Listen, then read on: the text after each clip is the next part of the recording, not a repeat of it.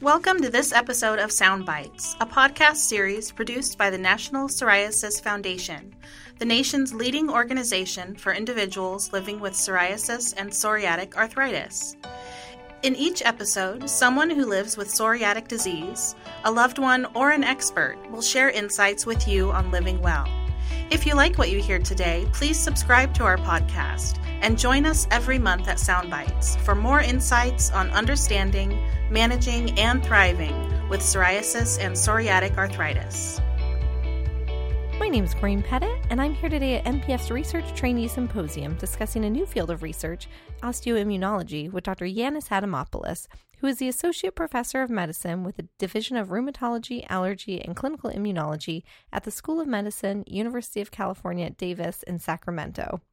We're excited to have Dr. Adamopoulos join us to talk about his research efforts on cytokine signaling in autoimmunity with an emphasis on the activation and differentiation of myeloid subsets, which leads to tissue deconstruction in psoriatic arthritis. His work has defined novel signaling networks of pro inflammatory mediators that are critical to the pathogenesis of autoimmune diseases. Dr. Adamopoulos, to help provide a framework for discussion, could you please define the term osteoimmunology and why it's such an emerging area of research? So first of all, thank you for having me, and it's nice to be here, Corinne. Uh, yes, so the work that I'm doing, as you very rightly said, is uh, looking at how cytokines influence the immune and the skeletal systems. The uh, title that you mentioned, osteoimmunology, is uh, a relatively new field of research. It's a branch of immunology which uh, really uh, takes a closer look at how the skeletal system is being affected by um, the immune system.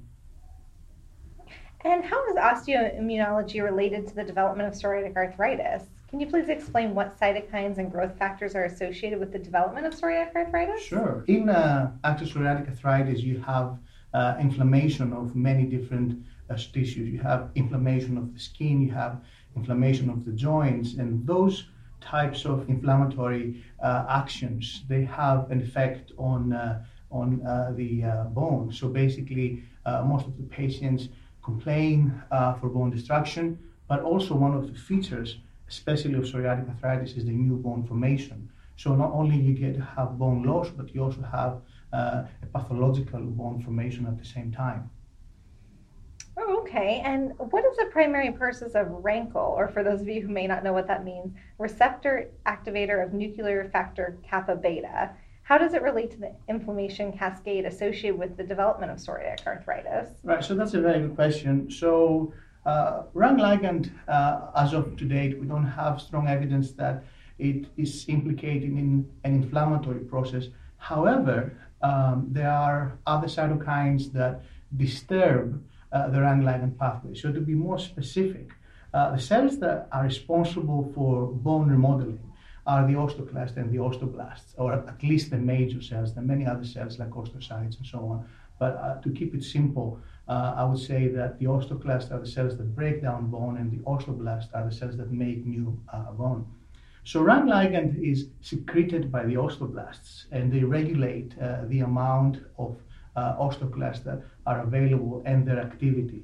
Uh, in an immune immune situation, there is what we call immune bone loss, where uh, some pro-inflammatory cytokines affect uh, this sort of pathway. For instance, we have T cells that they can secrete more of RANK ligand uh, and so on and so forth. So they can uh, alter this bone remodeling. They can cause both uh, uh, phenotypes that we don't want, which is the unwanted bone formation and the unwanted bone destruction. Oh, wow, fascinating. So we know that IL 23 and IL 17 axis is key to the development of psoriasis and psoriatic arthritis. Why is this axis so critical to the pathophysiology and treatment of psoriatic disease? I've seen a lot of recent growth in treatments targeting IL 23 and IL 17.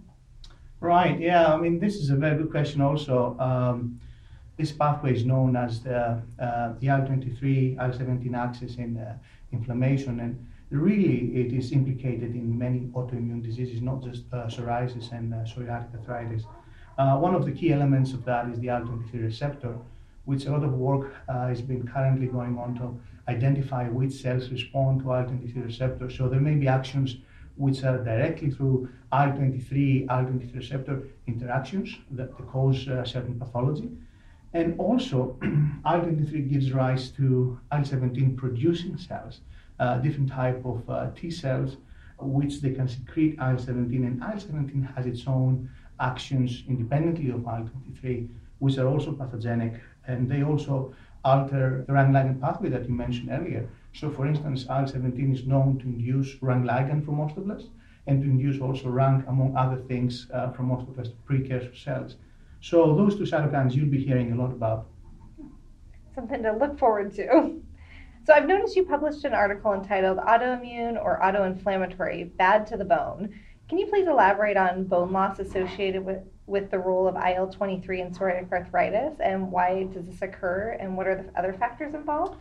Yeah, so uh, a lot of uh, discussion has been going on on the pathogenesis of uh, those diseases. Like some people say, oh, it's an autoimmune or an autoinflammatory and so on and so forth.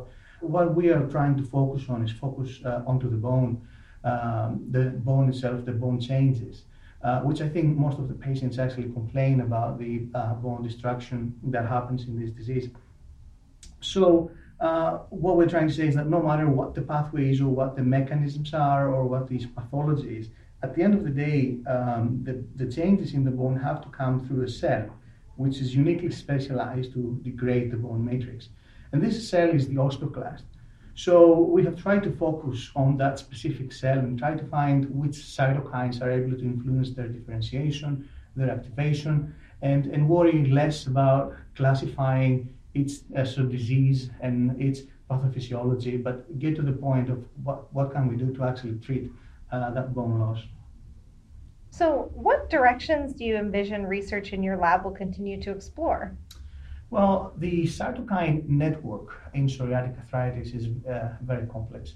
So we did mention that first we have the uh, uh, axoskeletal system, which is uh, now comprised of uh, many different cells, which they secrete different cytokines or factors, and they respond to uh, different factors as well.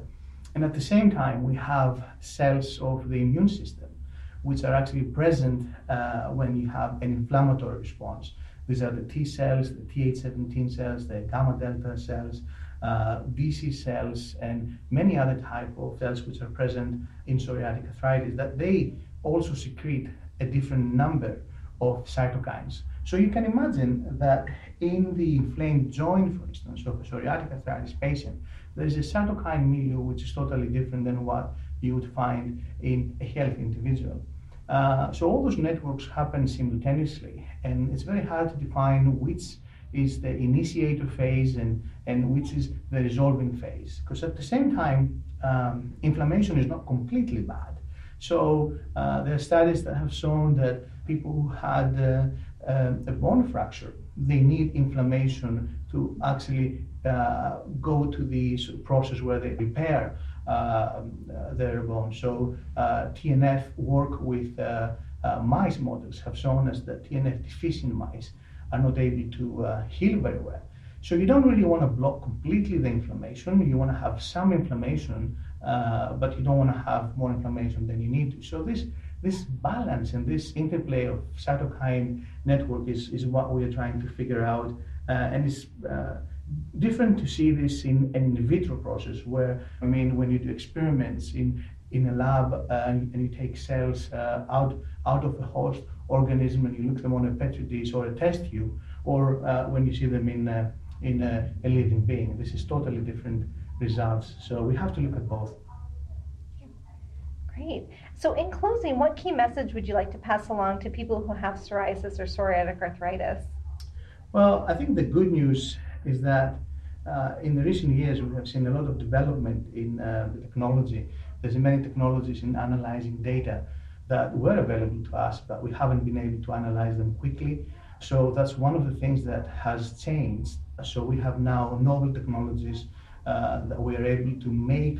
For example, uh, mice that we wanted to be able to use. We have uh, a lot of different technologies that we can generate uh, those tools for our research.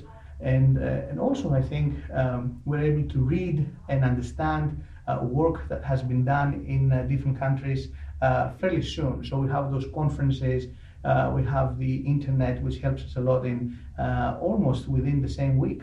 Uh, you're able to read what another group has done uh, in another part of the uh, earth.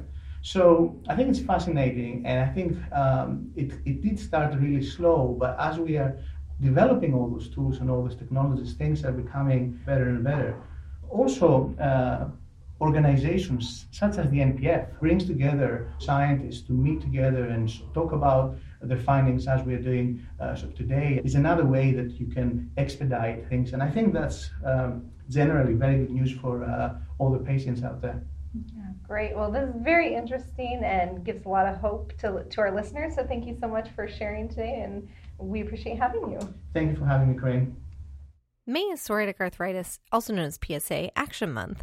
All month, the National Psoriasis Foundation will highlight educational opportunities, such as the May 30th webinar about fatigue and psoriatic arthritis by rheumatologist Dr. Barry Shibuya. To register, go to www.psoriasis.org forward slash webcasts.